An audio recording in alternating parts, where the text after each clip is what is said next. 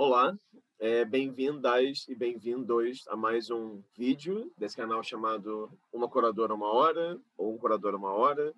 Só para explicar um pouquinho no que consiste esse canal, ele se trata de uma série de conversas com curadoras e curadores que trabalham no campo das artes visuais e que, de certa maneira, se relacionam ao Brasil. Ou seja, né, digamos que a gente pode encontrar aqui três grandes é, grupos, né, se a gente fosse organizar assim, os curadores e curadoras. Então, algumas pessoas trabalham no campo que nasceram no Brasil e que seguem trabalhando desde o Brasil, outras pessoas que nasceram no país que trabalham fora do país, e um último grupo de pessoas que nasceram fora do Brasil e que há alguns anos trabalham no país também.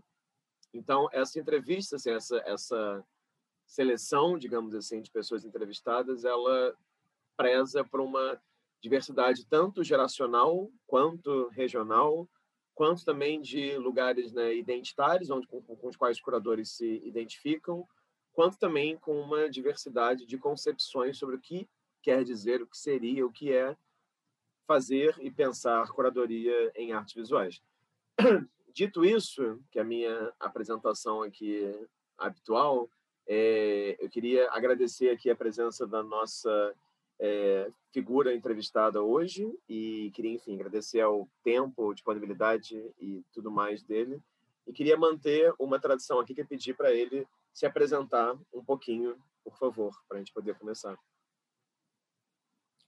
Oi, Rafael. É, obrigado pela, pelo tempo e pelo convite e por ter me achado em algum lugar é, e ter pedido para para eu disponibilizar esse tempo. Obrigado por você ter disponibilizado o seu tempo também. É, meu nome é Nuno, eu sou brasileiro, paulista, paulistano, de São Paulo.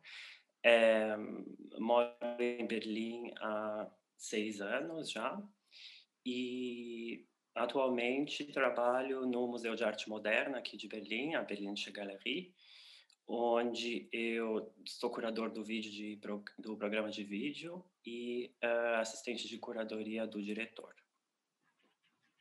Ótimo, muito bem. Nuno, enfim, obrigado por participar dessa, dessa série longa de, de entrevistas aqui.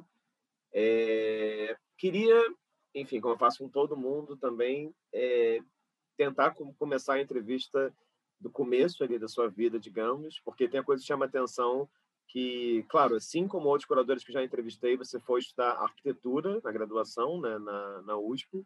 Eu queria entender, então, como que era a sua relação com as artes antes da graduação, ou seja, como é que se deu esse seu interesse nesse campo amplo das artes. Eu falo amplo porque eu já ouvi de tudo, né? Já ouvi pessoas que começaram pela literatura, algumas pessoas começaram, por exemplo, pela música, pelo cinema, pela dança, pelo circo. Cada pessoa se viu interessada por esse campo, né, assim, das artes de um ponto diferente. Eu queria entender um pouco mais como é que foi contigo, assim, se tem, você consegue identificar algum episódio, alguma coisa, algum aspecto na sua família, não sei, que te foi levando para essa área, digamos.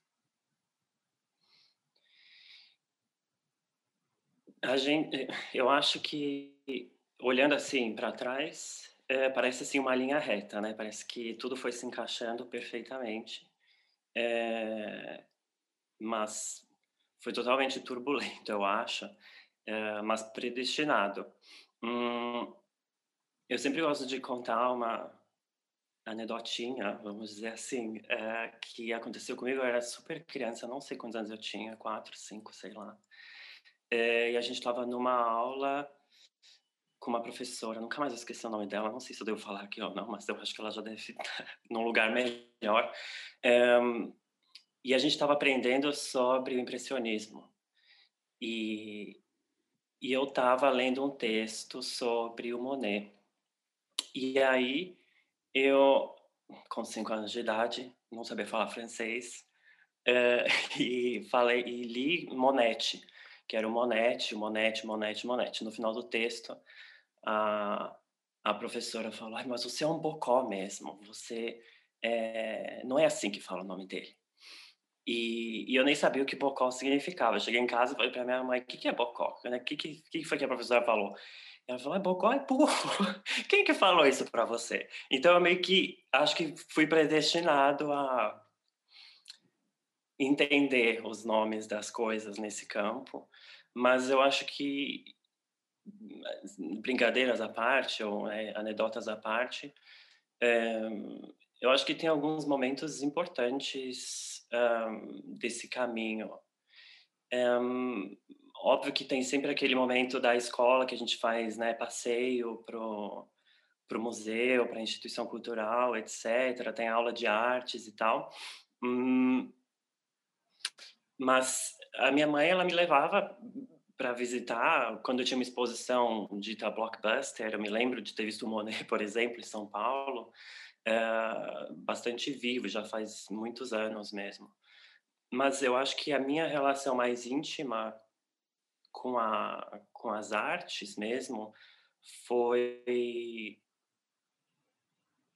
eu acho que passou pelo descobrimento da cidade mesmo, da minha experiência na cidade, principalmente na minha adolescência. É... Eu gostava de andar pela cidade, é, de andar de metrô, de ver as pessoas, de ver o movimento. Tinha curiosidade de saber, de entender os equipamentos, Acho que por isso, no final das contas, eu acabei estudando arquitetura depois. E, e eu acho que esse interesse na cidade, para mim, foi também um, uma, um momento de descoberta de mim mesmo, é, de, me, de me entender gay e de, e de usar desses passeios é, como se eles fossem uma busca por mim mesmo. Então, eu andava bastante sozinho, é, pela Paulista, por exemplo, ia muito no Itaú Cultural, no Sesc, é, no Conjunto Nacional, no MASP, mas também em direção ao centro, no, no Maria Antônia, a Praça da República, a Pinacoteca, a Galeria do Rock. Então, eu sempre... Eu, eu via nesses lugares pessoas que eram como eu, acho. E, então, acho que foi uma questão de identificação mesmo, de estar ali, e aí eu vou conhecendo as pessoas, são as mesmas que, que, que estão nesses, nesses mesmos lugares, é, de repente os interesses são os mesmos, então eu meio que descobri as artes num, num campo experimental, entre aspas, assim, por, por ouvir das pessoas, por estar nesses lugares, por achar que eu cabia ali, de certa maneira. Eu não cabia na quadra da escola, eu não cabia no shopping, dentro do shopping, eu cabia fora no parque, eu cabia dentro do museu. Um, não sei não sei dizer exatamente por quê. Acho que foi mais uma busca por mim mesmo. E e que culminou, acho, na, na, na vontade de, de estudar arquitetura. Minha mãe diz, eu sempre quis ser arquiteto, enquanto as outras crianças queriam fazer tudo o que dava e não dava, eu sempre quis ser arquiteto, não sei porquê. Eu admirava, eu achava que eu ia ser o próximo Oscar Niemeyer, óbvio que não, é, mas eu acho que o que eu admirava no... Talvez na arquitetura dele era a plasticidade, o traço, a escultura, mais do que do que do que a arquitetura em si. Então eu fui meio enganado pela arquitetura, eu acho. Ótimo. Agora conta um pouquinho então, Nuno, como é que foi é, a sua passagem pela FAUSP, né? E claro, você mandou aquele seu e-mail maravilhoso falando de vários momentos da sua trajetória, mas é óbvio também que eu fui tentar stalkear algo da sua vida via Google e afins. E eu descobri é, no site da FAUSP lá uma espécie de resuminho também do trabalho final de graduação que você fez sobre espaço positivo e tal. Eu queria que você contasse um pouco assim, como é que foi a passagem na FAUSP, né, assim, para você, é, porque claro, outros curadores que eu entrevistei vieram de lá, como por exemplo o senhor Paulo Miada, ou claro, não entrevistei ele ainda, e se não me engano ele te orientou, né, o Agnaldo Farias também, tem uma relação com a FAO, e, enfim, não vou lembrar agora de cabeça, mas outras pessoas que eu entrevistei vieram da arquitetura, né? Eu queria que você contasse um pouquinho, assim, sobre a FAO e esse trabalho final aí que você fez também.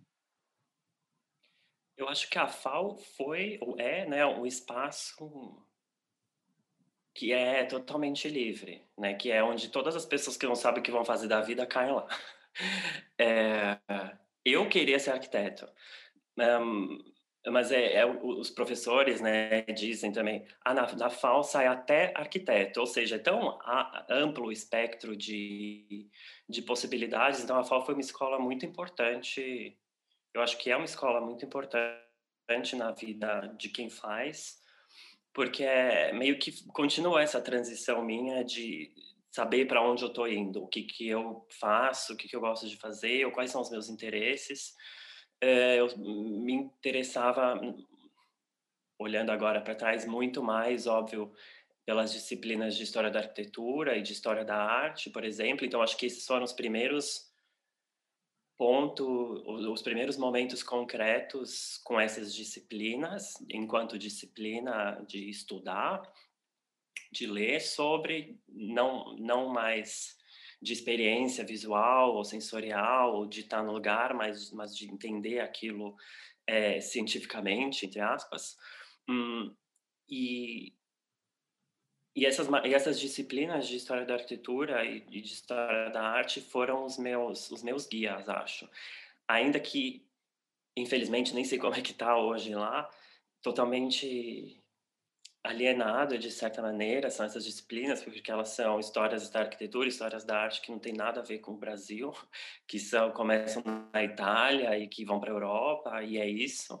Então né, começou com Monet e continuou agora com o impressionismo e com as vanguardas etc então é, acho que é um é também a porta de entrada para muitas pessoas, ou foi por muito tempo a porta de entrada para muitas pessoas uh, no Brasil, o que é dá assim um pouco de, é, não sei, é aquela coisa de, de da gente olhar sempre para fora, achar que sempre o que está para fora é melhor do que ou que é o que é passível de discussão ou de aprender melhor do que o que a gente já sabe, já tem. Então eu comecei a FAO assim, tateando, é, no final do primeiro ano, crise total. Falei, gente, não vou ser arquiteto, não quero ser arquiteto, detesto tudo isso. Então, teve uma, uma figura muito importante para mim, que foi o Vicente Gil, um professor do design, na verdade, com quem eu troquei ideias e pensamentos e emoções é, e dúvidas, questões ligadas a devo continuar a fazer esse curso ou não, porque não é para mim, não é isso que eu quero.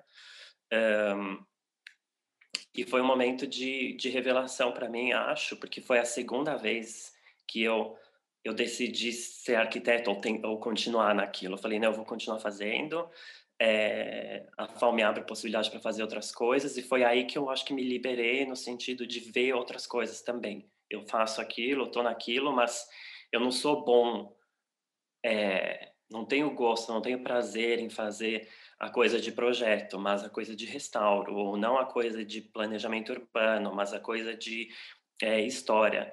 Mas eu acho que a passagem pela FAO foi muito importante, não só por ter aberto isso, mas é, por ter me dado uma visão espacial das coisas, é, é, porque se relacionava comigo também no que eu já mencionei antes da experiência da cidade, de, da, da, da comunidade, de, de quem é ator no espaço urbano, de como isso é montado, de quem tem acesso aos lugares ou não, é, como os lugares são proibitivos ou não, sem fala e sem placa, mas por meio de, de estruturas que estão sendo desenhadas por alguém, e quem é essa pessoa que desenha e permite ou não essa, essa transição, essa, essa, essa movimentação.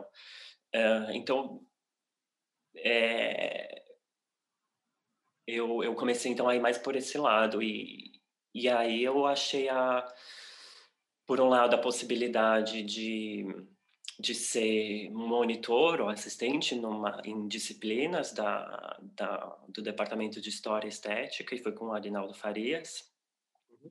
Então, foi então quando eu comecei a ficar mais e mais e mais próximo disso, né? Eu estava nas disciplinas lá como é, assistente ou como monitor do Agnaldo, mas eu fazia aquilo porque eu queria aprender aquilo, porque era a possibilidade de eu de eu fazer aquela matéria também, que era uma noite no design e não é, no período integral da arquitetura. E, e muito um momento também que, que na verdade foi o último, o último momento com a arquitetura, foi é, um intercâmbio que eu fiz durante a minha graduação aqui para Berlim, um, onde eu fiquei um ano na, na Universidade Técnica e foi horroroso os primeiros seis meses. Foi assim o último momento da minha relação, acho, é, oficial com arquitetura e urbanismo. É... horrível. Tem assim histórias ótimas e péssimas, tenebrosas, de como eu realmente não, não fui feito para aquilo. E, e no final desse primeiro semestre, eu eu falei, gente, ou eu mudo totalmente a minha a minha direção nisso, ou não dá, não consigo fazer. É, e aí eu no segundo semestre eu não fiz nenhuma disciplina de arquitetura. Eu fui para para as cadeiras de artes aplicadas, enfim, de para ser artista, entre aspas, e comecei a fazer matérias nesse sentido, de, de que tinham muito a ver com espaço urbano, hum, mas que mas que tinham sempre como objetivo final o é, fazer uma intervenção artística. E, e além dessas cadeiras de, de artes, eu fiz uma na na história da arte. Então foi a primeira vez que eu tive uma, um momento de história da arte, de estar tá na universidade é, aqui e, e de aprender aquilo sob um ponto de vista que, que era prático também. É, foi também a primeira vez, eu acho, que eu fiz uma matéria com um professor maravilhoso que, que toda sexta-feira a gente visitava um dos lugares. A primeira parte da aula era na classe, a segunda parte era visitar, era meio trabalho de campo, era visitar instituições culturais e falar com curadores e falar com pessoas. Então foi a primeira vez que eu achei que era aquilo que, que eu queria fazer e que e que e, e entrei em, em museus, instituições culturais com a com, a, com o pensamento de, de estudar aquilo, de analisar aquilo, de, de saber como a sala é montada, ou de saber de onde vem aquele objeto, de a proveniência daquilo, ou de saber é, como são feitos os textos. Foi totalmente prático, mas abriu um leque de, ah, é uma, é uma profissão, é uma disciplina que se pode pode ser aprendida, entre aspas, é, que que que está disponível. E foi aí, então, nesse segundo semestre, eu fiz até o final e, e foi nesse momento, quando eu voltei para o Brasil para terminar a FAO, que eu deixei totalmente a arquitetura. Então, eu, a partir desse momento, eu, é, eu, eu nunca mais fiz nada ligado à arquitetura de projeto ou de, de é, da arquitetura tradicional. O tempo que eu tive aqui em Berlim também nesse ano foi é, também como como eu mencionei a minha a minha trajetória com as artes no em São Paulo foi muito liberador porque aqui eu me senti livre enquanto pessoa para para entrar e sair dos lugares para me movimentar é, me sentir seguro para fazer enfim, o que eu achava que, que podia fazer.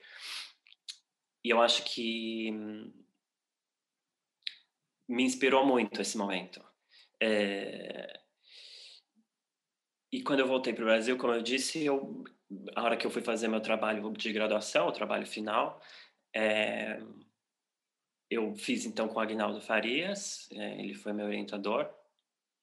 Eu é, e eu quis usar essa bagagem de, do que eu tinha descoberto aqui e do que eu tinha descoberto no Brasil e juntar isso. Então, o que eu fiz foi, é, de uma maneira muito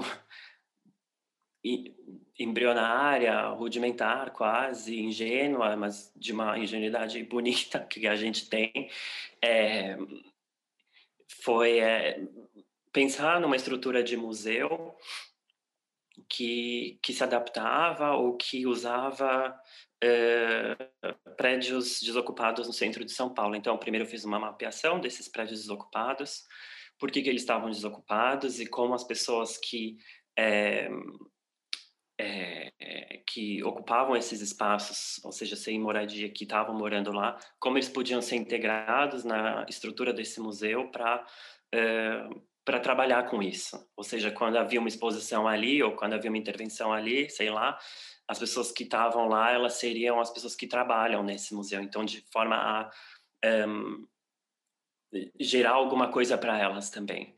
Hum, e todas as minhas, ou muitas das minhas referências de, desses, desse reuso de espaços, eles eu usei principalmente da, das coisas que eu tinha visto aqui dos espaços abandonados, do, das ocupações das, daqui. Uh, Berlim sendo uma, uma cidade que na Europa e uma capital é, em relação às outras é totalmente vazia por conta do ou era por conta da, da divisão e do muro, ou seja, havia muita liberdade para para espontaneidade, para que acontecessem manifestações é, em arquiteturas e na cidade. E isso, então, um, me inspirou a fazer esse trabalho final, que, que se chama Geografia Inventada. É, tem até um subtítulo que eu não me lembro, ó, Descrição do Território pela Arte, acho. Um, e e para terminar, é, talvez esse capítulo de, da, da, da FAO, na banca final, um, uma, das, uma das pessoas que estava na banca falou uma coisa que no momento foi muito, me decepcionou bastante, que foi, ah, não, você vai ter que decidir, você não pode ficar aqui pensando lá, usando os exemplos de lá e fazendo aqui, ou ir para lá pensando naqui. Você vai ter que decidir, você não pode fazer as duas coisas. E naquele momento me caiu, assim. Fiquei decepcionado porque eu achei que eu podia fazer essa ponte, eu achei que. É, que era possível fazer isso. Não, não via, eu não via uma, uma fronteira tão grande uma, uma divisão tão grande quanto aquela pessoa viu. E, e, e acho que hoje em dia, é, por meio do que eu venho fazendo, acho que, que essa pessoa estava errada. A gente sempre aprende com as piores pessoas, é o que eu sempre gosto de dizer, infelizmente porque a gente sempre tem que passar por alguma decepção, algum perrengue, alguma coisa, e, e é sempre com os piores que a gente aprende, acho, as, as coisas mais importantes. Sim. Sim, sim, não, mas é interessante te ouvir, interessante ouvir sobre essa essa fala que essa tal pessoa é, deu também. E, e fiquei me perguntando aqui, é, pensando assim mais cronologicamente mesmo, digamos, como é que foi esse processo, né? Porque logo depois você faz essa exposição no Museu da Casa Brasileira sobre Helena Bobardi, as maneiras de expor, e aí ao mesmo tempo também logo na sequência você parte para o seu mestrado que também foi fora do Brasil, né? Então eu não sei assim por onde que a gente começa a tatear. Eu fiquei pensando em talvez pedir para você falar um pouquinho sobre a Lina primeiro para depois falar sobre essa sobre essa sua segunda temporada né na, na, na Alemanha, né? Porque eu achei interessante também isso de você se formar em arquitetura e de você é, fazer estágio, depois fazer esse trabalho final que pensa de certa maneira, né, expografia e arquitetura, e na sequência você organizar uma primeira exposição que pensa expografia em relação ali na Bobardi, né? Então eu fiquei curioso em, em escutar mais a respeito, né? Como é que foi esse processo? O, é, quando, eu, quando eu voltei para o Brasil e, e, no meu último ano da FAO, eu era para mim já claro que eu queria trabalhar nas artes de algum jeito. Um, foi até aqui, ainda no, em Berlim, que a minha. Eu estava com uma colega aqui, minha da FAO, a gente morou junto, e ela acho que ela, ela tinha feito um estágio no Museu da Casa Brasileira. E no final da minha temporada aqui, quando a gente ainda estava juntos na cidade, ela falou: ah, vai abrir um estágio no MCB, Nuno. Você escreve lá para Ana, que é a, é, que é a é, é, esqueci o termo. É, Diretora, curadora, chefe. De mostras, enfim, chefe de mostras, vamos chamar de chefe de mostras. É, e, e aí eu escrevi para Ana e ela, ela, ela falou, ah, vai abrir uma vaga sim, é, fica atento. E aí quando eu voltei para o Brasil, uh, eu prestei para essa vaga, que era uma vaga de estágio, é, que era obrigatória também, acho, na FAO, eu tinha que fazer seis meses, acho, sei lá. Eu fiquei um ano no MCB fazendo estágio. Uh, e para mim foi ai, será que eu estou voltando para arquitetura? Porque eu estou trabalhando no Museu da Casa Brasileira que trabalha com arquitetura, mas para mim, mas, mas, ao mesmo tempo foi, bom, é um museu que trabalha com arquitetura, mas é um museu, então talvez seja o momento de eu, talvez seja esse essa possibilidade que eu tenha de fazer a ponte, de sair da arquitetura devagar, entrar nesse mundo institucional ou de prática e lá tive um tempo maravilhoso é, com um time que foi super é, acolhedor e, e acreditou é, no meu trabalho enquanto estagiário, tanto que é, mais no final do estágio, como o Jean, o Giancarlo uh, Latoaca, que foi o curador da exposição da Alina,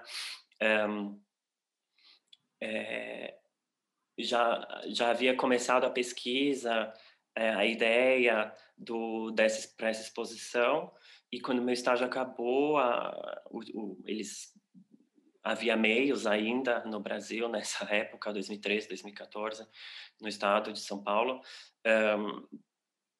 um, pediram, perguntaram se eu não gostaria de continuar por até até a exposição abrir. Então eu fiquei exclusivamente para essa exposição depois que meu estágio terminou, um, junto à Ana e junto ao Jean. E a minha parte foi basicamente pesquisar. É, foi um tempo maravilhoso de ver todas as coisas maravilhosas que a Lina fez ao vivo e a cores na minha frente, na casa de vidro. É, extraordinário. Hum, e eu acho que e foi aí que que hoje eu entendo que foi o começo dessa primeira experiência prática em fazer uma exposição. O que é fazer uma exposição? Não é, é né? É, foi a pesquisa, foi participar do catálogo, foi participar da expografia, foi fazer tudo isso. E a Lina, ela é indiscutivelmente importante por tudo que ela fez, basicamente, uh, mas mas o que me chamava atenção sempre ali era a disponibilidade dela de, de abertura para o que fosse. Então, a exposição ela foi de, da, da, da expografia, maneiras de expor, chamava a exposição, chamou a exposição, e, e me marcou muito, principalmente as exposições dela no Sesc, Pompeia, principalmente, é, do design brasileiro, da Entreato para Crianças, Caipira Capial, ou seja, tudo aquilo, aquela expografia que não fazia distinção de nada que a gente já tinha visto no MASP, por exemplo, no MASP 7 de abril e no MASP da Avenida Paulista, óbvio, com os cavaletes, mas um, ali, é, de forma que todos esses objetos que ninguém chamava de arte, estavam ali juntos e estava sendo exposto de, de uma forma totalmente aberta e disponível e é, valorizando tudo aquilo que eu, na minha matéria de História da Arte da FAO, não valorizei, porque começou na Europa com as vanguardas. Ou seja, para mim foi muito marcante esse momento também de, de descobrir o Brasil, entre aspas, de descobrir o valor da, da nossa cultura é, e, e, ao mesmo tempo, pensar em expografia, como aquilo é apresentado. Né? Eu acho que isso é um dos grandes campos de interesse meu. É, como o espaço, ele, ele possibilita um certo acesso para para uma pessoa que talvez não, não fosse naquele, não visse aquilo, aquele trabalho ou aquela coisa.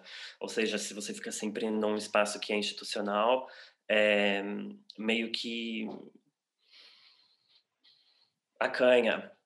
É, então essa essa mudança de com meu com meu trabalho de graduação e depois vendo o que a Lina fez, meio que me me me acompanham bastante até hoje. Esses modos de expor, esses modos de expor o título da exposição, acho que é um bom, um bom, uma boa, como se diz, é, resumo do que do que eu gosto de fazer.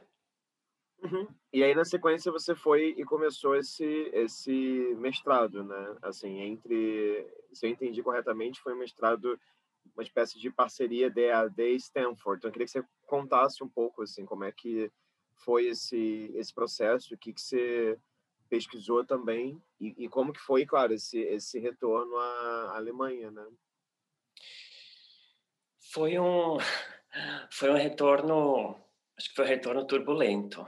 É, é muito difícil você voltar para um lugar que você conhecia ou achava que conhecia e de repente é uma outra coisa, assim. E tinha feito foi relativamente rápido, né? É, olhando para trás, a minha sensação é que demorou assim séculos até eu voltar para a Alemanha, mas eu voltei dois anos depois e a minha vontade de voltar, na verdade, ela foi por conta de é, vários fatores, mas acho que principalmente a possibilidade de estudar história da arte, então eu sabia que eu queria estudar história da arte, mas não porque eu queria estudar aquilo, mas porque eu via que se eu quisesse trabalhar numa instituição, é, aquilo era exigência, ou era pedido, que também é uma, enfim, discussões à parte é, sobre essas exigências. Então eu achava que, bom, eu ainda que eu tenha feito tudo isso, ou que os meus interesses sejam todos esses, no final das contas, eu sou arquiteto e urbanista, é o que meu diploma diz.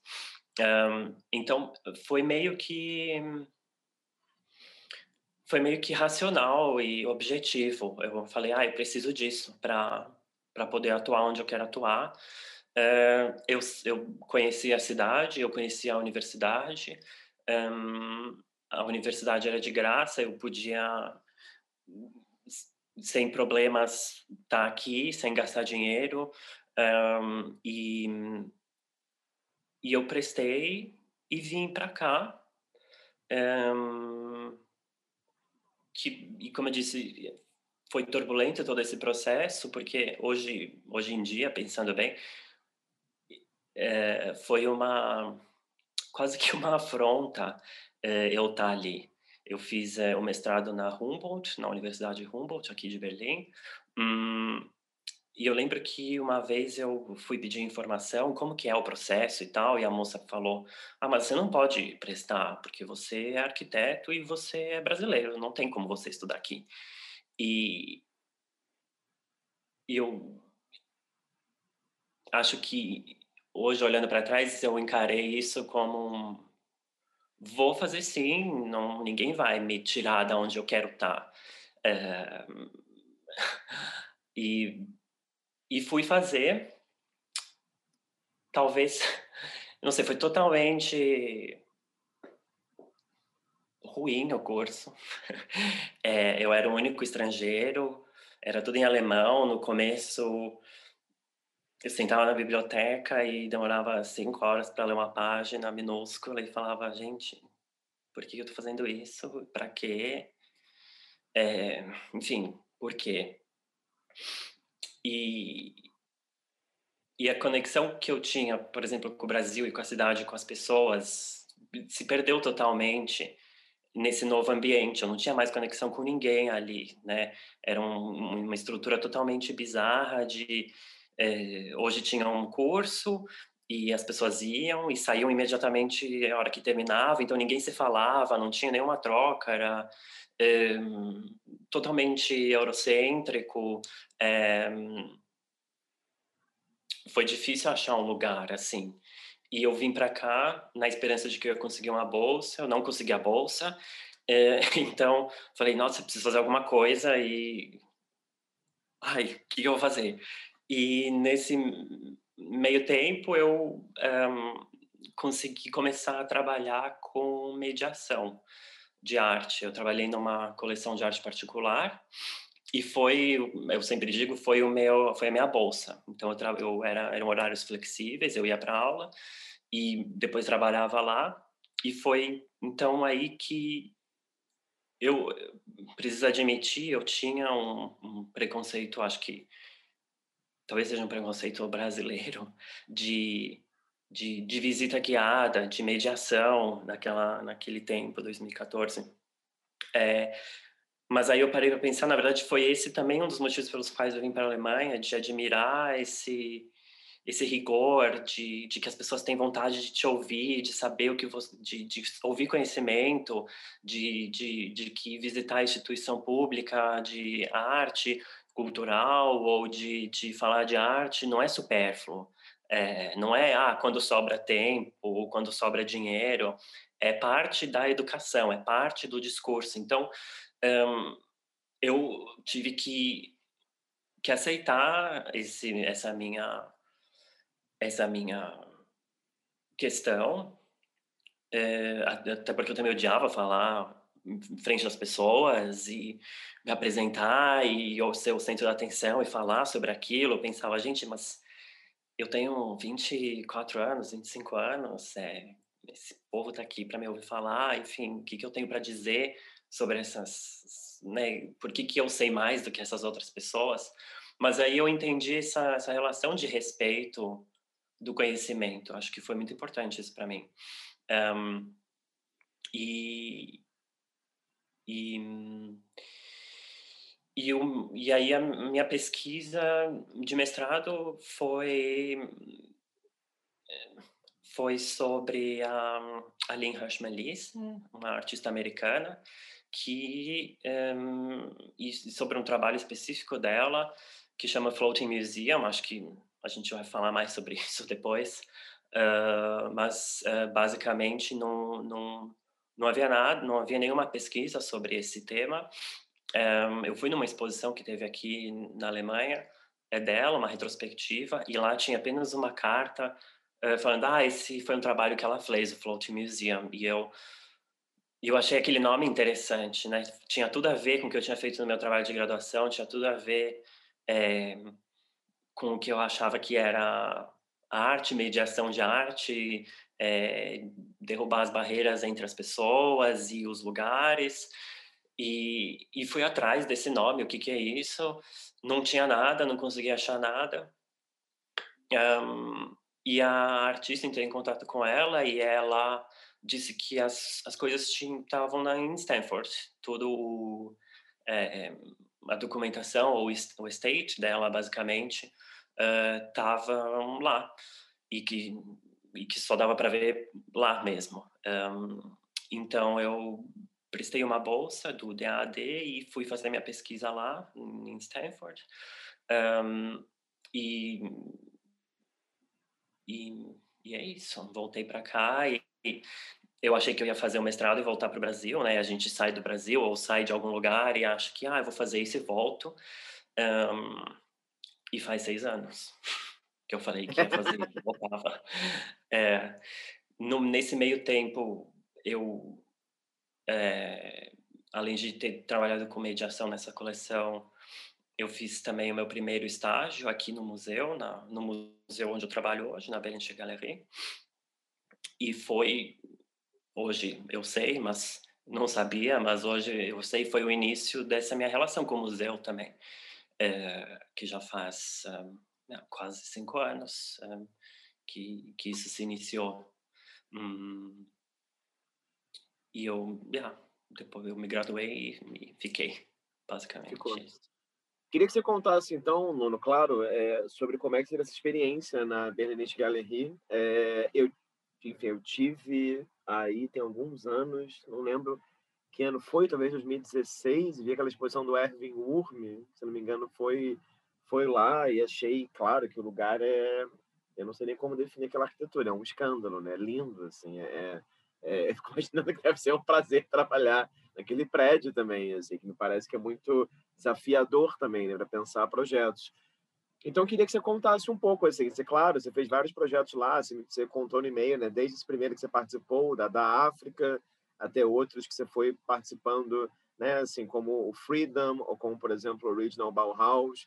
Então, fiquei pensando que talvez fosse legal você contar primeiro um pouquinho sobre essas suas experiências é, mais expositivas mesmo, né? E aí depois a gente pode conversar mais sobre sei lá, a sala de vídeo, a sua relação com os programas públicos, enfim, mas eu fiquei curioso em, em e também fiquei curioso assim em saber de uma coisa que você falava no e-mail, né? No, no e-mail que você mandou, você falava, você usava um termo curioso, você falava, ah, eu, eu tenho trabalhado, né, desde o começo com curadoria, sempre muito da, do, do lugar das instituições, né? Eu também queria te perguntar um pouco como é que você se sente sendo esse curador institucional, entre aspas, né? Porque eu já entrevistei vários curadores brasileiros que vivem fora do Brasil e a grande maioria deles e delas são curadores freelancers, né? Então, enfim, o seu caso é um caso que é muito bacana e que certamente é uma é diferente, né, desses outros. Então, também queria te perguntar como é que você tem se sentido estando nesse lugar, né? Eu acho que essa essa afronta que eu falei do vou fazer o mestrado sim, quando a mulher falou que não podia fazer, é, hoje em dia eu vejo e o Floating Museum, meu, meu trabalho de graduação, tem tudo a ver, acho, com a maneira como eu acabei que não foi uma enfim a gente decide as coisas mas as coisas vão acontecendo também é, que é o que eu decidi fazer que eu decidi montar enfim a minha vida profissional é, eu, eu vejo a instituição que foi o que a Ellen Hirschman fez também é, como eu, eu, eu, eu acho que eu, como pessoa, preciso dessa, dessa segurança. Talvez por isso eu tenha vindo para a Alemanha também, dessa estabilidade, entre aspas. Uh, mas essa foi uma das lições também que eu aprendi aqui, de, de, de realmente apreciar talvez essa morosidade, esse, essa lente, aparente lentidão que essas instituições têm, mas que, que escondem tantos processos de decisão e de cuidado e de rigor com o que é feito, que,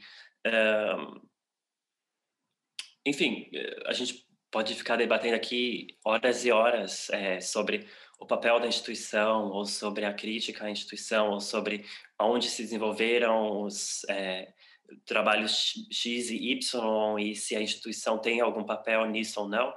Mas o que eu entendi aqui, é, nesse meu trabalho no museu, foi que é o lugar que é, que é, que é, é seguro, que vai cuidar daquele daquele trabalho, seja o que for que seja aquele trabalho, que vai pesquisar aquilo, e que vai documentar aquilo, e que vai é, dar suporte para aquele artista ou aquela artista, e que, e que vai colocar aquilo em contextos diferentes, que é o que vai fazer as coisas um,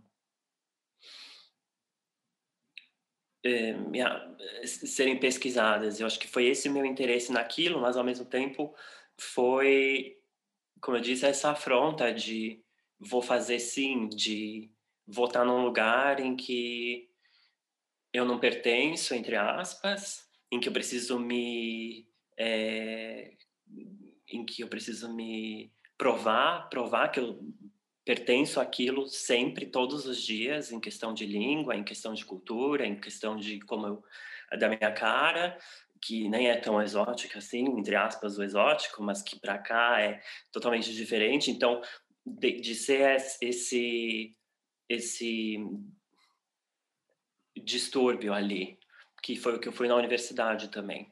Um, eu comecei, como eu disse, com esse estágio, nessa exposição que eu fiz pesquisa, para essa exposição da da África, que foi uma cooperação com o Museu Ritberg em Zurique. E quando eu terminei a e, e, que eu tive a possibilidade de fazer esse estágio porque uma das pessoas mais generosas que eu conheço, o, o curador da exposição, o Ralph Burmeister, me estendeu a mão e, e, a gente sempre precisa de uma pessoa que estenda a mão para a gente, eu acho. A gente tem que trabalhar e saber fazer as coisas e estar tá preparado, mas se ninguém te der uma chance, você não tem como ter uma chance também. Então eu sou muito grato nesse nesse sentido. Ele me deu essa chance seis meses depois que eu cheguei aqui na Alemanha, então totalmente perdido.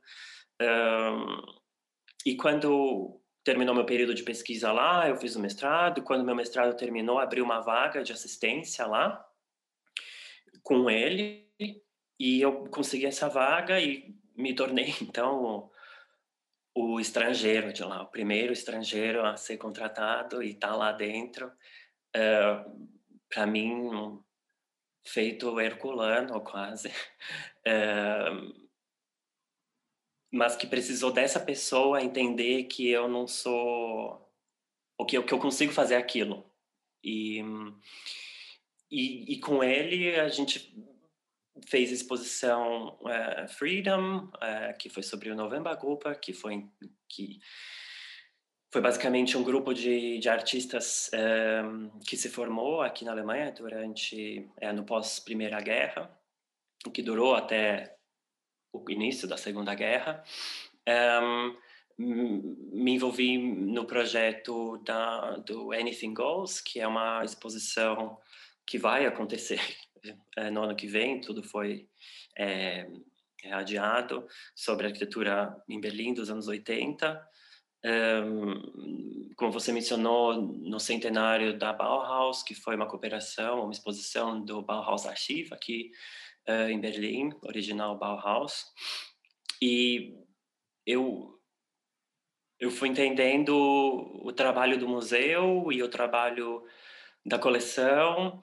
Um, ehm, com os outros assistentes, a gente fez uma, um, um festival de arte é, pública, um, em que ali a gente pôde ser um pouco mais livre, sair um pouco do programa, entre aspas, e e, e, mostrar os nossos interesses também. Então, é, teve muito a ver com é, engajamento com o público, com formas de arte que, que não aparecem tão frequentemente dentro do espaço do museu, ali no, no museu, é, como, por exemplo, é, encontros com comida, é, performance, é, música, som, enfim.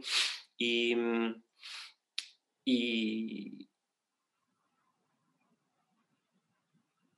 e foi um, é, foi um período de, de aprendizado, de fazer publicação, de, de, de trabalhar na, com a coleção, de trabalhar com pesquisa, de, mas, mas sempre no projeto de alguém e, e do museu. É importante também mencionar o aspecto do, do museu, porque que ele também se chama Berlinische Galerie.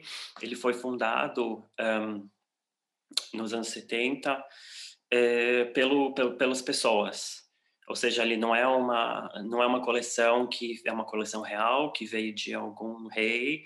Um, ele é uma coleção que que se iniciou, na verdade, como uma associação de amigos da arte é, as pessoas em Berlim Ocidental se juntaram e falaram: vamos fazer uma coleção. O que que, o que, que faz da gente Berlim? O que, faz da gente pertencente a esse lugar?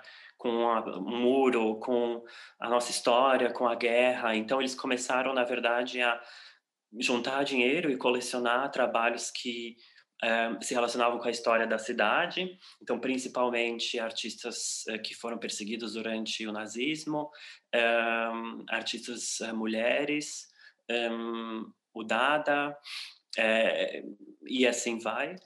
E alguns e dez anos depois ele se tornou oficialmente museu da cidade. Então esse foco, essa missão de de colecionar esse local, ele continua, mas Berlim mudou também. É, ou seja, o que, que significa ser local hoje? Afinal de contas, eu também estou aqui e eu sou brasileiro.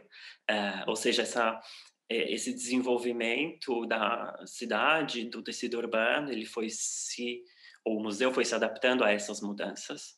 Hum, mas é interessante saber disso, porque essa coisa do local, de certa maneira, vem me acompanhando é, é, penso no, nessa trajetória agora, pensando assim alto, né, com, com a Lina, por exemplo, é, e, e, e para mim foi importante ser parte daquilo, de, de entender que eu tinha um lugar nessa, nessa instituição e de que eu podia fazer aquilo.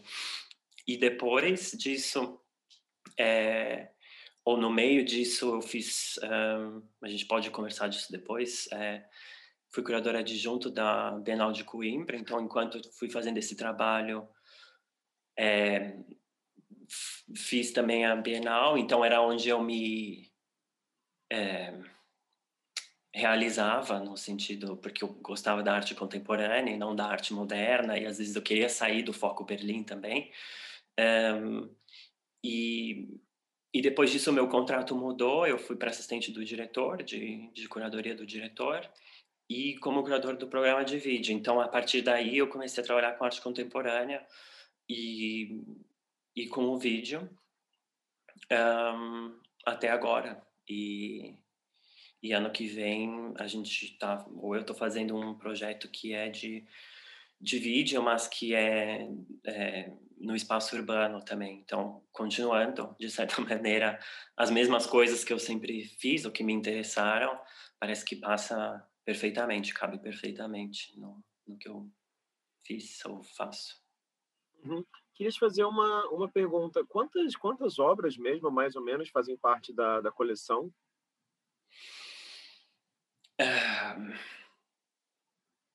Aproximado, assim, vai, não precisa ser um. um é difícil responder com um número, porque um, talvez bastante anacronicamente, o museu ele tem cinco departamentos e eles contam esses eles contam as obras de acordo com os departamentos óbvio que eu posso somar tudo mas é sempre bem dividido. E o, um, uma das questões é que um desses departamentos é são os uh, estate de, de, artistas. E ali dentro estão volutos muito grandes que têm obras de arte mas que têm é, arquivo também. Um, ou seja sei lá o convoluto ou o estate da Hannah Hirsch está lá e tem obras de arte, tem colagens, tem pinturas, mas também tem as cartas ou o diário, o diário não, o álbum que ela fez. Uh, ou seja, é difícil, mas por volta de a maior coleção é a de arquitetura e depois a de fotografia. Hum, a de fotografia tem em torno de 100 mil fotos. Uau!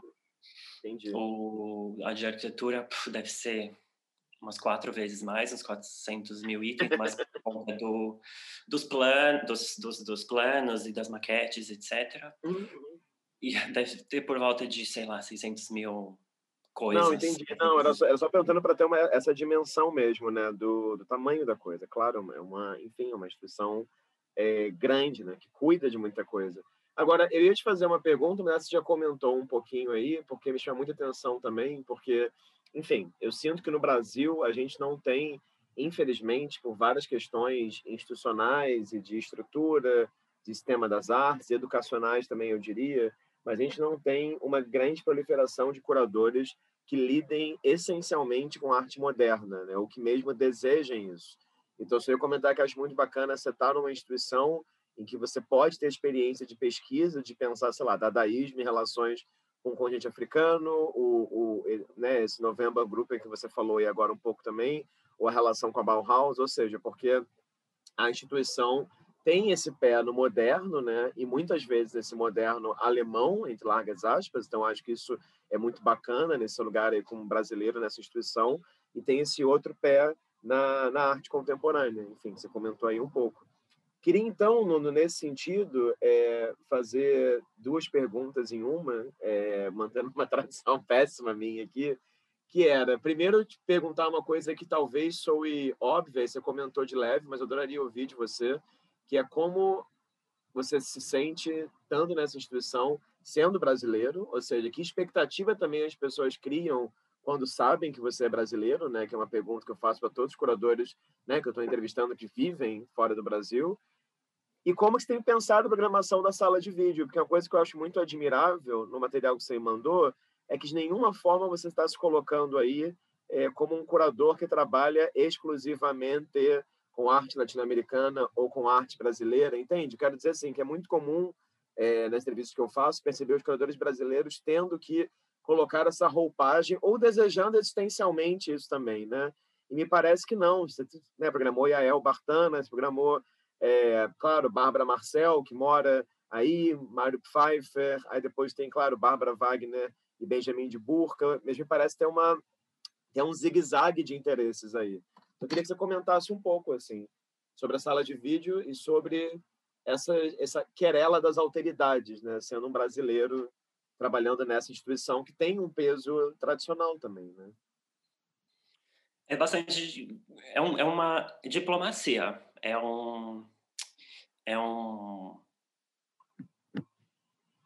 é um trabalho, porque é né, quando quando eu tô quando eu trabalho nessa instituição, é óbvio que eu sou eu, mas eu sou essa instituição, ou seja, eu nunca posso fazer o que eu quero, falando assim bem é, estranhamente, ninguém faz o que quer. Uh, mas assim, eu não posso um, eu tenho que me adequar ao, ao aquele frame que é dado.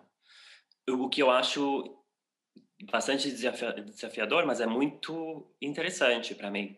Uh, né? Eu sempre vou voltar nisso, porque para mim isso acabou ficando de tá na Humboldt que só tinha alemão e não pode estar, tá, né? E entrar no museu que não só tem alemão. Então, essa, esse sabe, eu tive que aprender até onde eu posso ir. No início, eu até tive que é, me adaptar rápido demais para mostrar eu sou aqui, eu tô aqui, eu posso fazer isso, sim, eu consigo fazer as mesmas coisas que as outras pessoas, eu consigo pensar também. Hum, e, e, e, e, e no meio desse caminho, depois de ter conseguido esse lugar, então para mim por isso que foi importante isso, foi primeiro ter conseguido esse lugar, as muitas custas, mas é, conseguir esse lugar e a partir de ter conseguido esse lugar fazer o que eu acho que é importante num lugar desses, né? A gente falou sobre a instituição. O que, que uma instituição faz? A gente pode criticar o que for e tem muito o que criticar em todos os lugares do mundo, mas é também um lugar onde legitimiza aquilo, né? Aquele trabalho, ou aquele artista, ou aquela coisa, ou aquela manifestação. Uh, então, esse cuidado de estar tá lá, eu, eu, vejo muita responsabilidade nisso, uh, de quem que faz o programa, né? Porque eles, as pessoas estão sempre falando aqui na Alemanha, aqui em Berlim tem é uma moda, né? Agora falar de uh, diversidade, blá blá blá, mas assim, quem que faz o programa? O que que é mostrado? Quem são as pessoas que vão? Né? A pessoa faz lá um, uma exposição, uma pessoa lá alemã, digo, faz lá uma exposição de arte alemã moderna e espera que os turcos da região, que moram ali na região ou que têm ascendência turca, vão no museu e achem aquilo maravilhoso. Pode ser que tenha um ou dois que vão e achem maravilhoso, que tudo bem, eu também né, gostava do Monet, uh, mas, mas com o que, que eu me identifico naquilo? Um, com, com nada. E então essa minha teimosia de querer continuar na instituição é mais é, é, é é querer criticar isso também. Né? Enquanto eu tô lá, eu tô afrontando uma estrutura um, que que não quer ser afrontada, que é totalmente tradicional, que é engessada totalmente, burocrática, demorada, né? Tem todos os motivos, mas enfim. Mas eu vejo uma responsabilidade muito grande de estar lá, de usar dinheiro público para aquisição de coisas, de pagar honorário para as pessoas. Para quem que eu estou pagando honorário? Um, e aí, no momento em que eu tive a liberdade, também e disponibilidade também pessoal, né, de, que a gente precisa estar tá disposto emocionalmente a isso. Uh, a partir do momento que eu também pude agir, o que eles viram que eu não ia fazer nenhuma cagada lá dentro, acho, eles falaram, ah, pode confiar no brasileiro, é, eu comecei a expandir a, essa ideia também do, né, e, e provocar dentro de, da instituição esse tipo de discurso. Gente, como que vocês querem que pessoas X e Y venham aqui se não tem nada para as pessoas verem? Se, se não fala com essas pessoas, se não fala nem a língua dessas pessoas.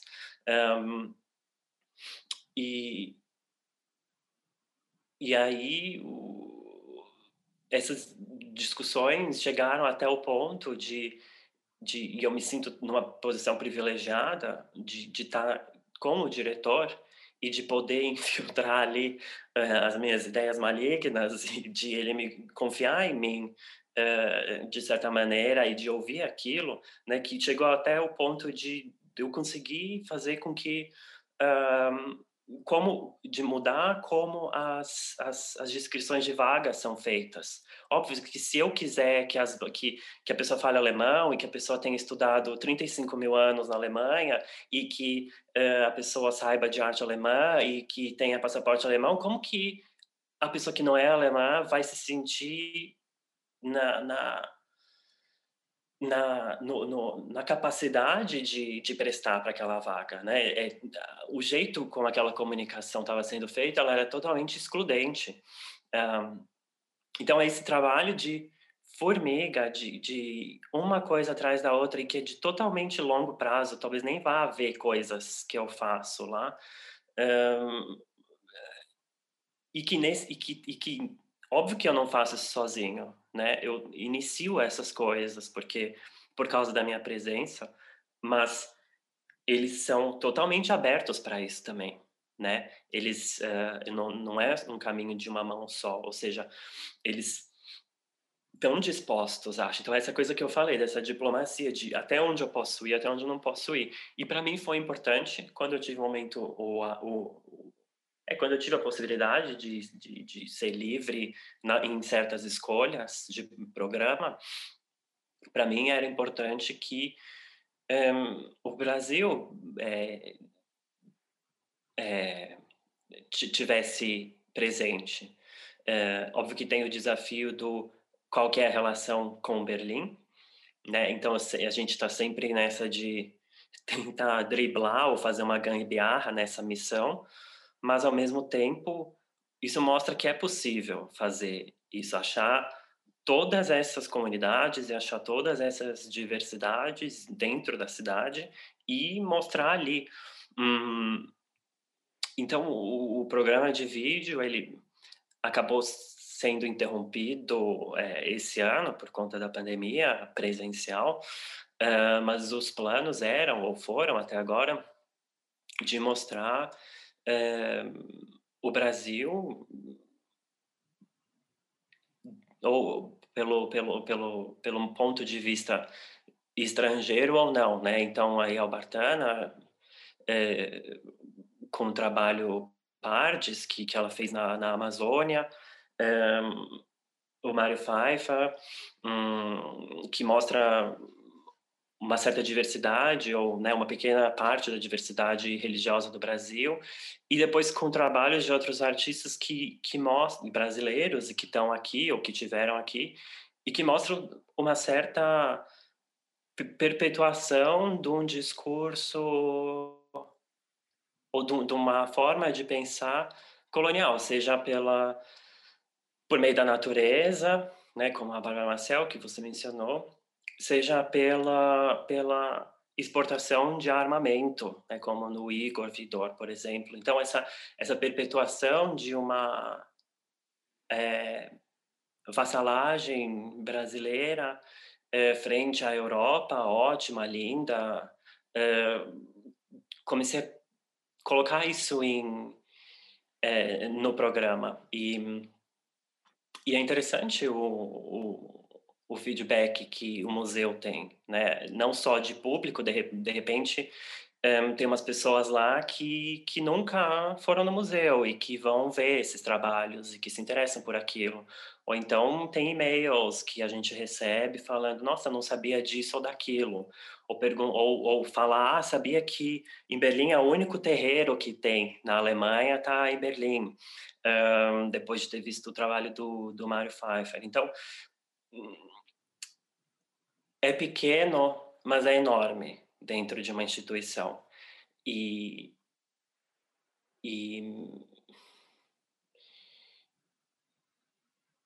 e eu pretendo continuar fazendo isso. Tem, né? eu, eu acho. Eu não quero. Não, não é. Nem sei como colocar, para ser sincero, mas. É, eu acho muito limitador vestir a camisa, uma camisa só. Uhum. É, eu acho importante mostrar o que tem para ser mostrado e, e, e, levantar discussões que são importantes ser discutidas. Uh, mas eu acho limitador falar que eu só vou mostrar artistas brasileiros ou que só os artistas brasileiros têm alguma coisa para mostrar só porque eu sou brasileiro também. Eu acho que é me colocar numa situação de conforto, entre aspas, ou fácil para mim aqui, né? Porque as pessoas vão olhar para mim e esperar isso de mim. Uh, então é sempre um, como eu disse, é uma discussão até onde eu posso ir, até onde eu não posso ir, uma diplomacia de saber o que pode ser feito ou não, uh, mas sempre com uma eu tenho uma, uma, uma sinto uma responsabilidade muito grande no nisso de de de estar nessa posição que eu tô um, uhum. yeah. Não, certamente uma responsabilidade, mas certamente você está aí experimentando também, né? E eu acho bacana também, enfim, uma análise muito especial que eu vou fazer aqui, é, um elogio também, pensar que o perfil de artistas brasileiros está lidando é um perfil muito diferente, né? Sei lá, a Bárbara Marcel, né, que é uma brasileira que mora na Alemanha há muito tempo, que até onde eu sei, por exemplo, não tem uma galeria que a representa, em comparação com a dupla, né? Bárbara Weiner, Benjamin de Burke, fizeram Bienal de Veneza, em comparação com Igor, que, enfim, como sabe muito bem, foi para a Alemanha num contexto muito específico, né, muito frágil também. Enfim, então acho que é bacana também ver que você parece estar experimentando nesse lugar e com artistas que estão também em processos de institucionalização muito diferentes, né? O que eu quero dizer é que assim, você não está selecionando os grandes nomes já, vou usar um termo, enfim, bem vulgar, aqueles grandes nomes mais do que bombados fora do Brasil, né? Assim, e no Brasil também. Né? Então acho que isso é bonito. Agora, eu fiquei curioso assim de você contar um pouco desse tal projeto aí que você falou sobre vídeo, espaço público que você está projetando aí para o futuro. Eu queria que você contasse é, um pouquinho sobre ele e também queria que você contasse, já caminhando aqui para um um final, um pouquinho também sobre a sua experiência na, na Bienal de, de Coimbra, claro, né? Hum. O projeto do ano que vem, ele, é, como tudo nesse ano, caiu assim do céu, basicamente, é, mas, mas racionalmente caiu do céu. É um projeto que é, é como fala? É um projeto que é, é em que os, os meios vêm do Senado, ou seja, do governo, uh, ou seja, o museu é do Estado e do Estado de Berlim e todo o dinheiro que vai ali é dinheiro público e do Estado de Berlim. E uh, o Estado, ou a cidade mais especificamente, resolveu fazer, no meio dessa pandemia, o uh, que, que a gente pode fazer? Os museus estão fechados, não tem mais acesso a nada, tem artista que não tem mais exposição, e agora?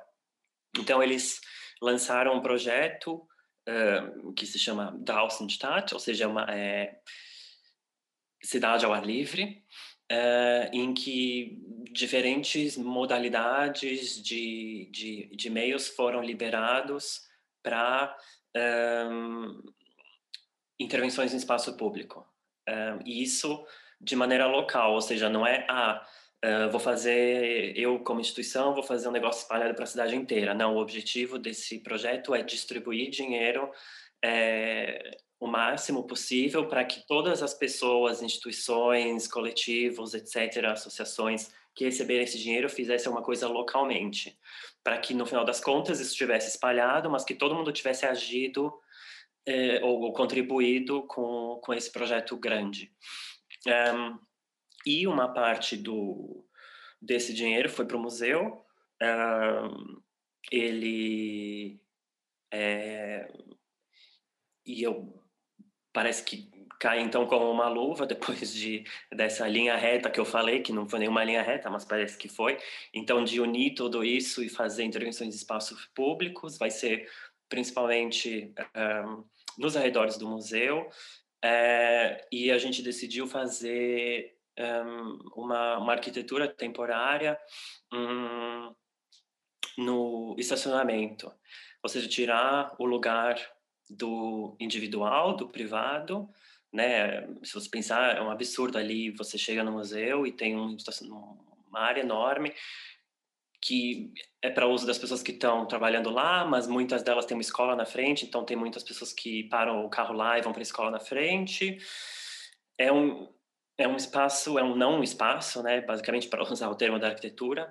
Um, a gente então de, decidir é, tirar esse uso que é individual uh, para transformar aquilo no uso comunitário. Um, e a gente ainda está, na verdade, no início do, do processo de planejamento, porque a notícia desse projeto veio agora. Então, é assim, faz agora. É, eles claramente não entendem como funcionam os schedules é, de, de um museu, mas enfim. E, e vai ser muito ligado ao departamento de outreach um, do museu, que é um educativo, entre aspas, é basicamente um foi um, um instrumento da cidade de Berlim, político, de colocar nove curadores de outreach em diferentes instituições para diversificação dos programas e do público. Então, foi um instrumento político. É, acabou funcionando, já faz três anos que tem isso, e então são departamentos ou pessoas que estão lá e, e, tem, e, e fazem pontes dentro, fora, ou seja, levam as coisas para fora e não esperam que as pessoas venham para dentro. Então é um processo de abertura, de certa forma, pelo qual eu sempre me interessei, hum, porque né, pressupõe essa mudança de espaço e mudança de arquitetura expositiva e mudança do lugar da arte, ou seja, quem tem acesso àquilo. Um, então é um trabalho feito em, entre mim e a, a curadora de outreach do museu. Então vai ser basicamente com as pessoas que moram ao redor, artistas que vão entrar em diálogo com elas e vão desenvolver coisas ao longo do tempo, no ano que vem, é, sem necessariamente chegar num produto final, ou se chegar num produto final, ele é um produto que é coletivo. Um, e, e, vamos ver como isso vai funcionar. Mas isso tem um pouco, talvez, a ver com a Bienal de Coimbra, que você é, também faz parte da sua pergunta, é, porque essa questão do outreach, do educativo, entre aspas, educativo, eu não gosto muito dessa palavra, mas enfim, é, porque pressupõe que, que uma exposição é descolada ou desvencilhada do, do educativo. mas, enfim, a gente vai usar isso por questão de terminologias.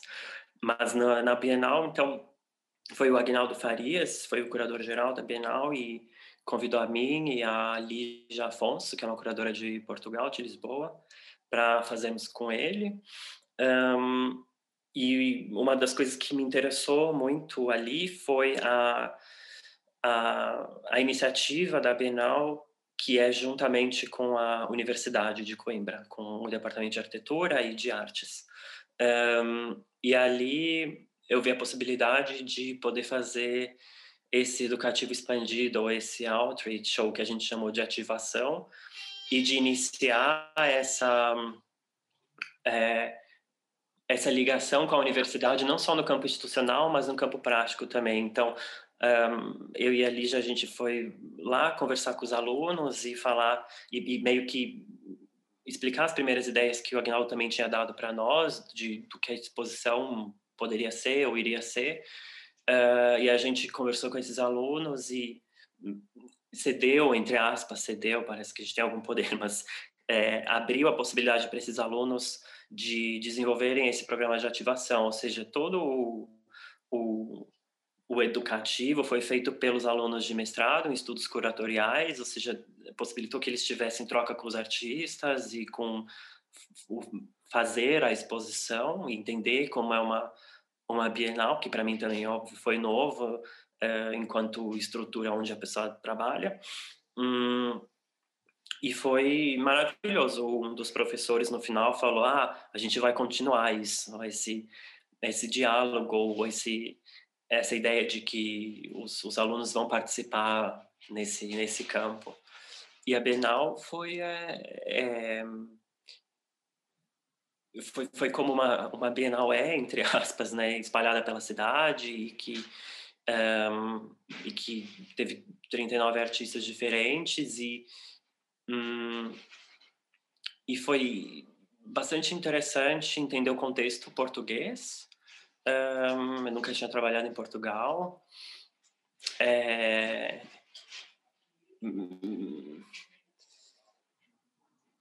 entender os valores um, e, e, analisar também, né, o que, o que o que é mostrado e por quem é mostrado.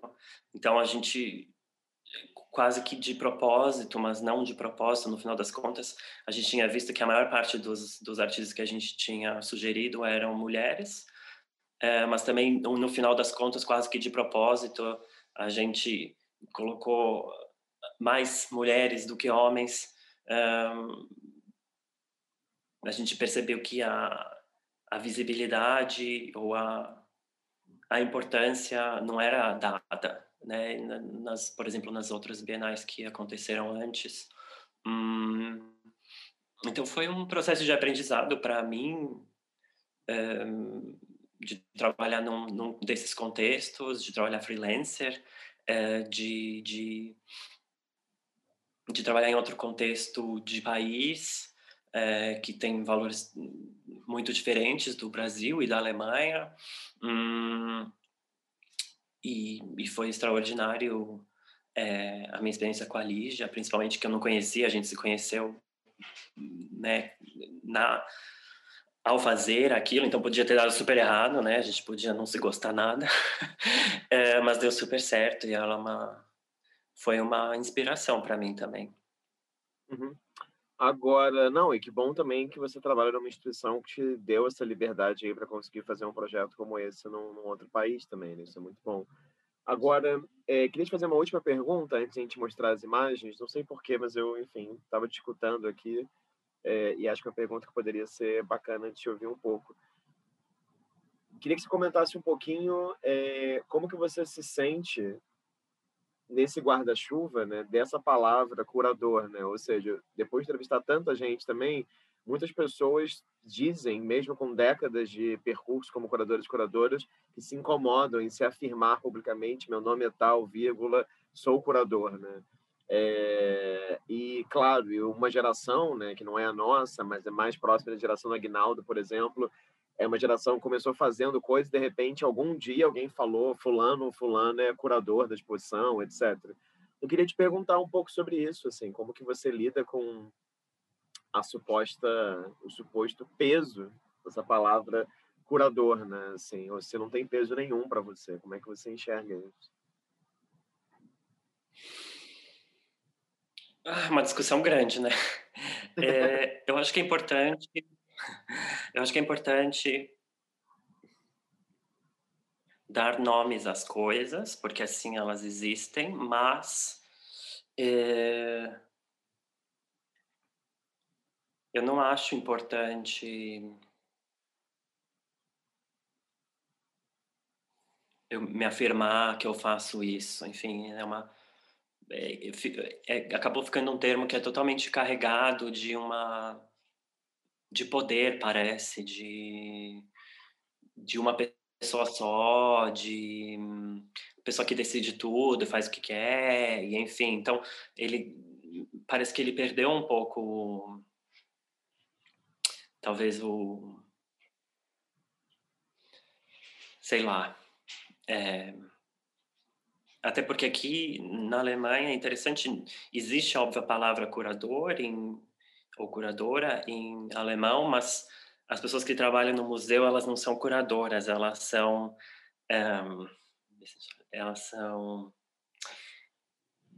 é, fazedores de conhecimento, fazedores de ciência, um, que eu acho mais bonito assim, né? No, de, e aí depende de como você faz essa ciência, né? De como você faz esse conhecimento. Não é não é sozinho, né? No museu você tem uma equipe enorme que que faz com você discussões de horas e horas e horas para decidir alguma coisa, tanto na Bienal também, né? A, a três fazendo aquilo, é, ou seja, ela acho que essa a definição ela vai mudando e é importante, é normal, mas ela é muito mais é, coletiva de certa forma do que do que focada assim numa numa pessoa só.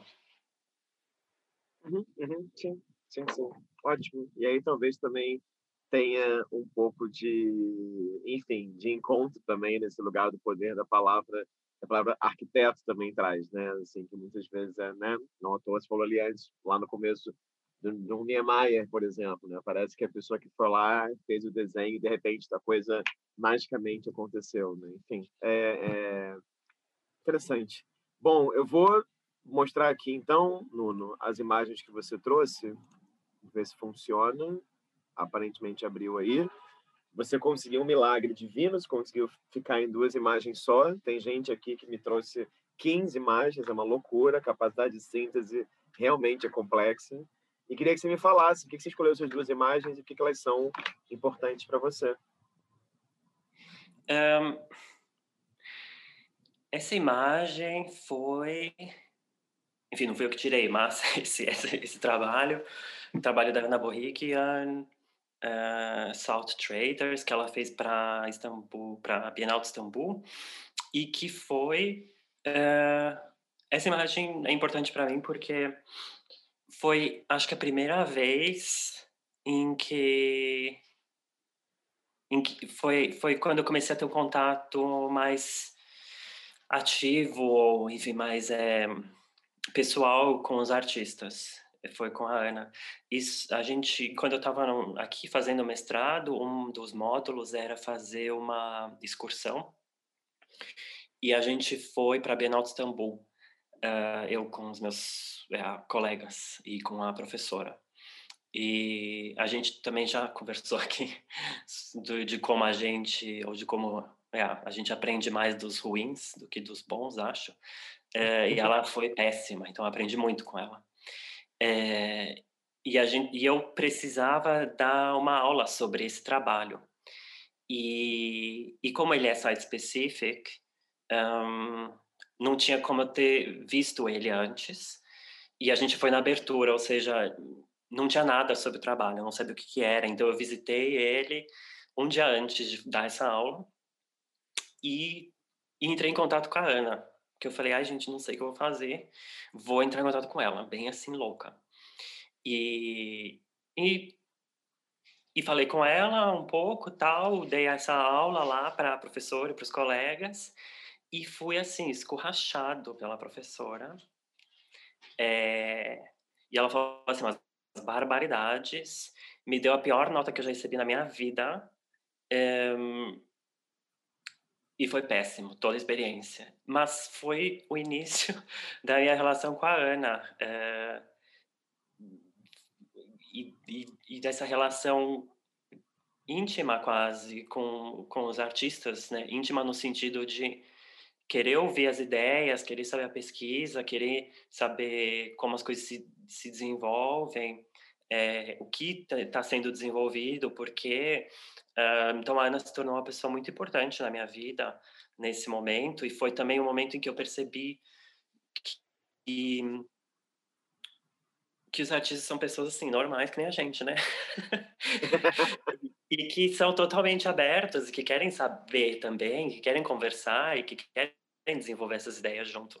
E, e foi aí que eu percebi isso, ainda né, estudante entre aspas e, e a Ana é uma amiga se tornou uma amiga muito querida e, e, e eu acho que essa imagem representa isso, esse, esse, esse nosso ofício de, de conversa e de é, desenvolvimento, de, de pesquisa. Uhum, uhum, uhum. É, há, há escolásticos que vêm para bem, né? Vários deles, quase todos. A gente, no momento, acha que não, mas é, dá a volta por cima. Boa. Aqui é a segunda imagem. Essa imagem também, ou esse, esse, a gente volta de novo no Floating Museum, de novo na minha pesquisa de mestrado, porque é realmente é, extraordinário esse projeto. Hum, esse é um cartãozinho de visita que a Lynn Hirschman fez para divulgar esse museu. Então, é interessante, ela escreve ali é, 24 Hours Service, ou né, 24 horas, aberto, um globo, o mundo inteiro, e aí, uh, towards a recycling of space, time and imagination, né? Um reciclagem, uma reciclagem de espaço, tempo e imaginação. Um, esse projeto, como dá para ver aqui, ele durou três anos, quase, e foi, não foi um museu. Um, ela diz que a, a, gente tem que dar os nomes, a gente acabou de falar, né, de dar os nomes às coisas, né? É, a gente tem, a gente usa esses nomes também para para tirar vantagem deles. Então ela fez esse esse museu que não era um museu, era uma uma, uma instituição que não tinha um lugar fixo uh, na década de 70 uh, eh, na na área da Baía de São Francisco, que é onde ela onde ela é ativa. E ali uh, nesse momento se formou por conta de n variáveis é, por exemplo, uh, ali tinha uma concentração grande de universidades, principalmente por causa da pesquisa bélica, que, que era o ponto de partida para para as tropas para o Vietnã durante a guerra do Vietnã. Ali na naquela costa também era onde uh, esses uh, os vietnamitas eram presentes visualmente era onde os soldados chegavam. Então uh, foi ali também por conta das universidades que um, um certo pensamento mais liberal começou a acontecer, o, os, o movimento feminista hum, e também os chicanos, que são, que eram os uh, americanos na, é, nascidos nos Estados Unidos, mas com ascendência mexicana, e to, to, essa confluência de, de, de coisas levou uh, para para um desenvolvimento de uma certa liberação do pensamento. E um, a Lynn Hushman foi inteligente o suficiente para entender esse momento em que ela estava vivendo e, e, e, ver o que está sendo mostrado no museu. São homens, são esculturas e são pinturas. Um, o espaço do museu não é um espaço que abriga esses novos pensamentos, essas novas formas, né? O som, o vídeo, a performance. Então ela fez um espaço de tempo, né? Não era um espaço uh, físico e, que ela ocupava lugares na cidade. Um, então ela era facilitadora, ela era curadora, mas ela era facilitadora, ela era manager, ela era um, estava é, lá é, conseguindo licença para os artistas que ela convidava é, colocarem trabalhos em espaço público, colocarem em lugares, em lugares abandonados, e, e ela chama então isso de museu porque porque é uma afronta à instituição museu em si, que é congelada, que é engessada, que é burocrática, que usa só um espaço de, de físico e não de tempo, que não mostra as novas correntes ou as novas, novas ideias, enfim. E ela começou pequeno, ou pequena, ali no, só naquele lugar, nos primeiros dois anos, e nos anos uh, seguintes ela expandiu isso de uma maneira assim absurda com as últimas duas exposições que ela fez que chamaram é, Global Space Invasion ou é, é, invasão é, global do espaço? global Exato, em que ela começou a cooperar com, com outras instituições, até com é, SF MoMA, com, com o Museu de Arte Moderna de São Francisco, mas também com artistas no Japão, na Itália, uh, no México, até no Brasil. É, ou seja, ela expandiu, expandiu, expandiu isso de uma forma extraordinária e, e foi assim um, um, um milagre, vamos dizer assim, eu, eu ter topado com, com esse tema, porque exatamente, né, como a gente falou, um, agrega ou, enfim, junta todas essas essas ideias que, que, que eu também compartilho.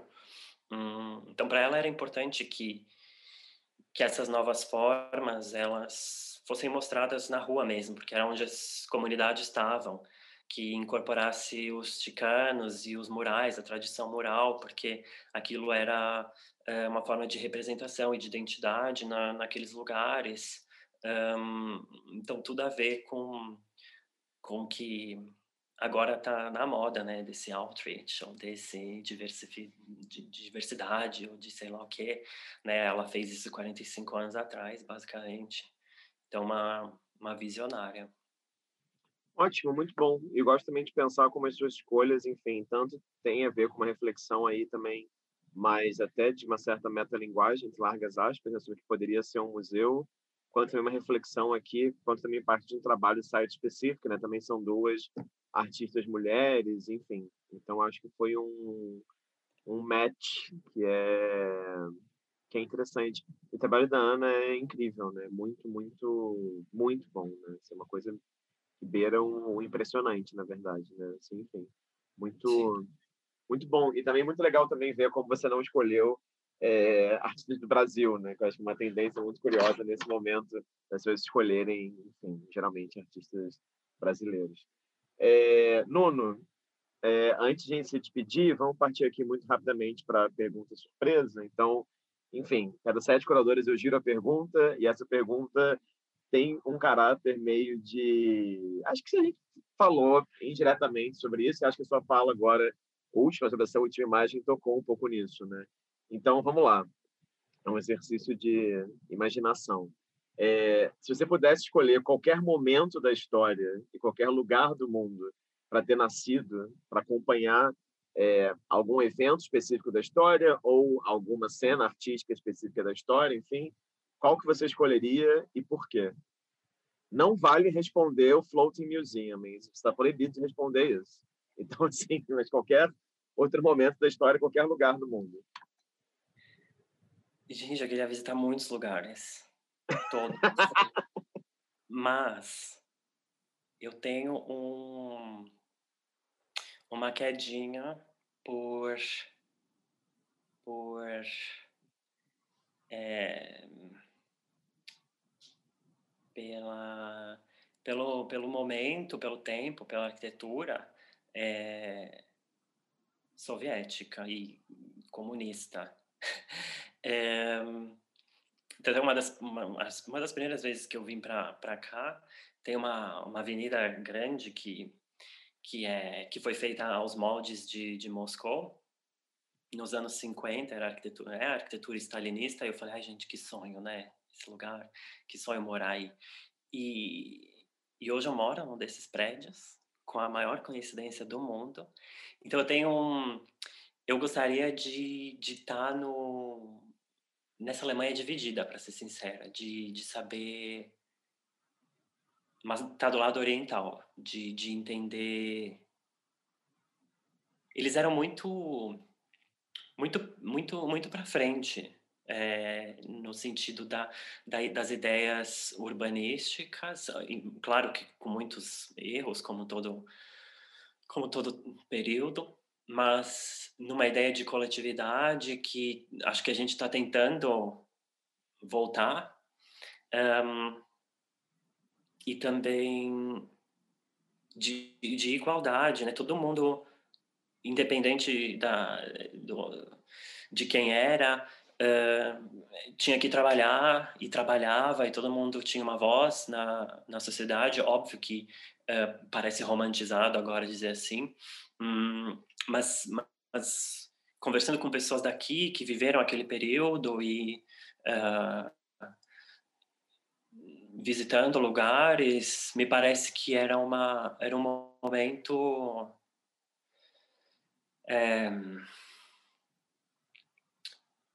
livre, um, opressor, mas, mas, mas que cada pessoa tinha um papel definido e estava e, tava, e, e, desempenhava aquilo. Óbvio que e que nesse momento então na, na, nasceram vários é, pensamentos contra isso, né? E que é, que é sempre interessante.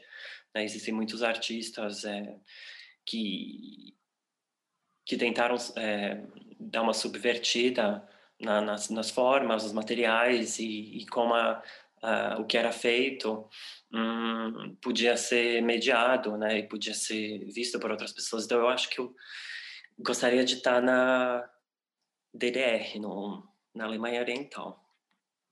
Ótimo, muito bom, muito muito precisa a resposta também, muito, muito interessante. É, enfim, você foi agora, eu sempre falo isso antes de fazer a pergunta, mas está sendo aqui o curador número 103 que eu entrevisto. Então, é interessante também que eu acho que ninguém falou das possibilidades da Alemanha Oriental até agora, enfim, ninguém tocou nesse, nesse tópico, nesse desejo de, de viagem também. É, Nuno, queria te agradecer muito assim pelo tempo, disponibilidade e interesse. Queria dizer também, estava falando no começo, né, quando você foi se apresentar, você falou, ah, não sei exatamente como... Ah, você falou alguma coisa assim, não sei exatamente como é que você chegou até mim e tal, mas, na verdade, eu, eu li o seu nome lendo a crítica que você fez sobre a Bienal de Berlim, e acho que lá embaixo estava dizendo assim, ah, Nuno de Brito Rocha trabalha na instituição tal. Eu falei, gente, como assim? E daí eu comecei a pesquisar mais e aí estamos aqui agora.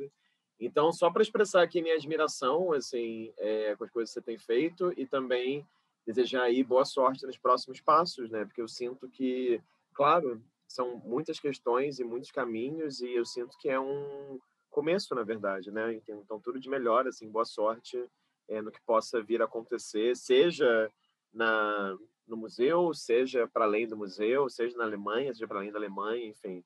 O tempo e as sortes vão, vão dizer. Obrigado pela conversa. Obrigado você também pela por ouvir, né? É, não só a mim, mas todas essas pessoas com quem você tem conversado. Acho que é uma é um privilégio muito grande da nossa profissão poder ouvir, um, fazer parte do nosso trabalho, da descrição do nosso trabalho, ouvir. É, é uma das coisas mais importantes. Então, obrigado e vamos nos cruzando. Sim, sim, não, e que bom também poder ouvir sem nenhum esculacho, né? Como alguns exemplos que você contou, né? De, de momentos que as pessoas falam, não, você não pode, né?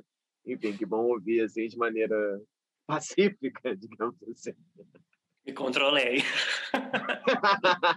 bom, para quem assistiu essa entrevista até aqui, assistiu pelo YouTube ou ouviu em algum dos podcasts que estão espalhados por aí, essa é uma conversa com o Nono de Brito Rocha, que é curador e que vive em Berlim, na Alemanha, nesse momento. Então é isso, a gente agradece a vossa presença virtual. Lembra que nesse canal tem outras dezenas de conversas com outras curadoras e curadores, né? assim, com diversas, enfim, desejos, memórias, experiências, etc, etc, etc. Então é isso, super obrigado e até uma próxima.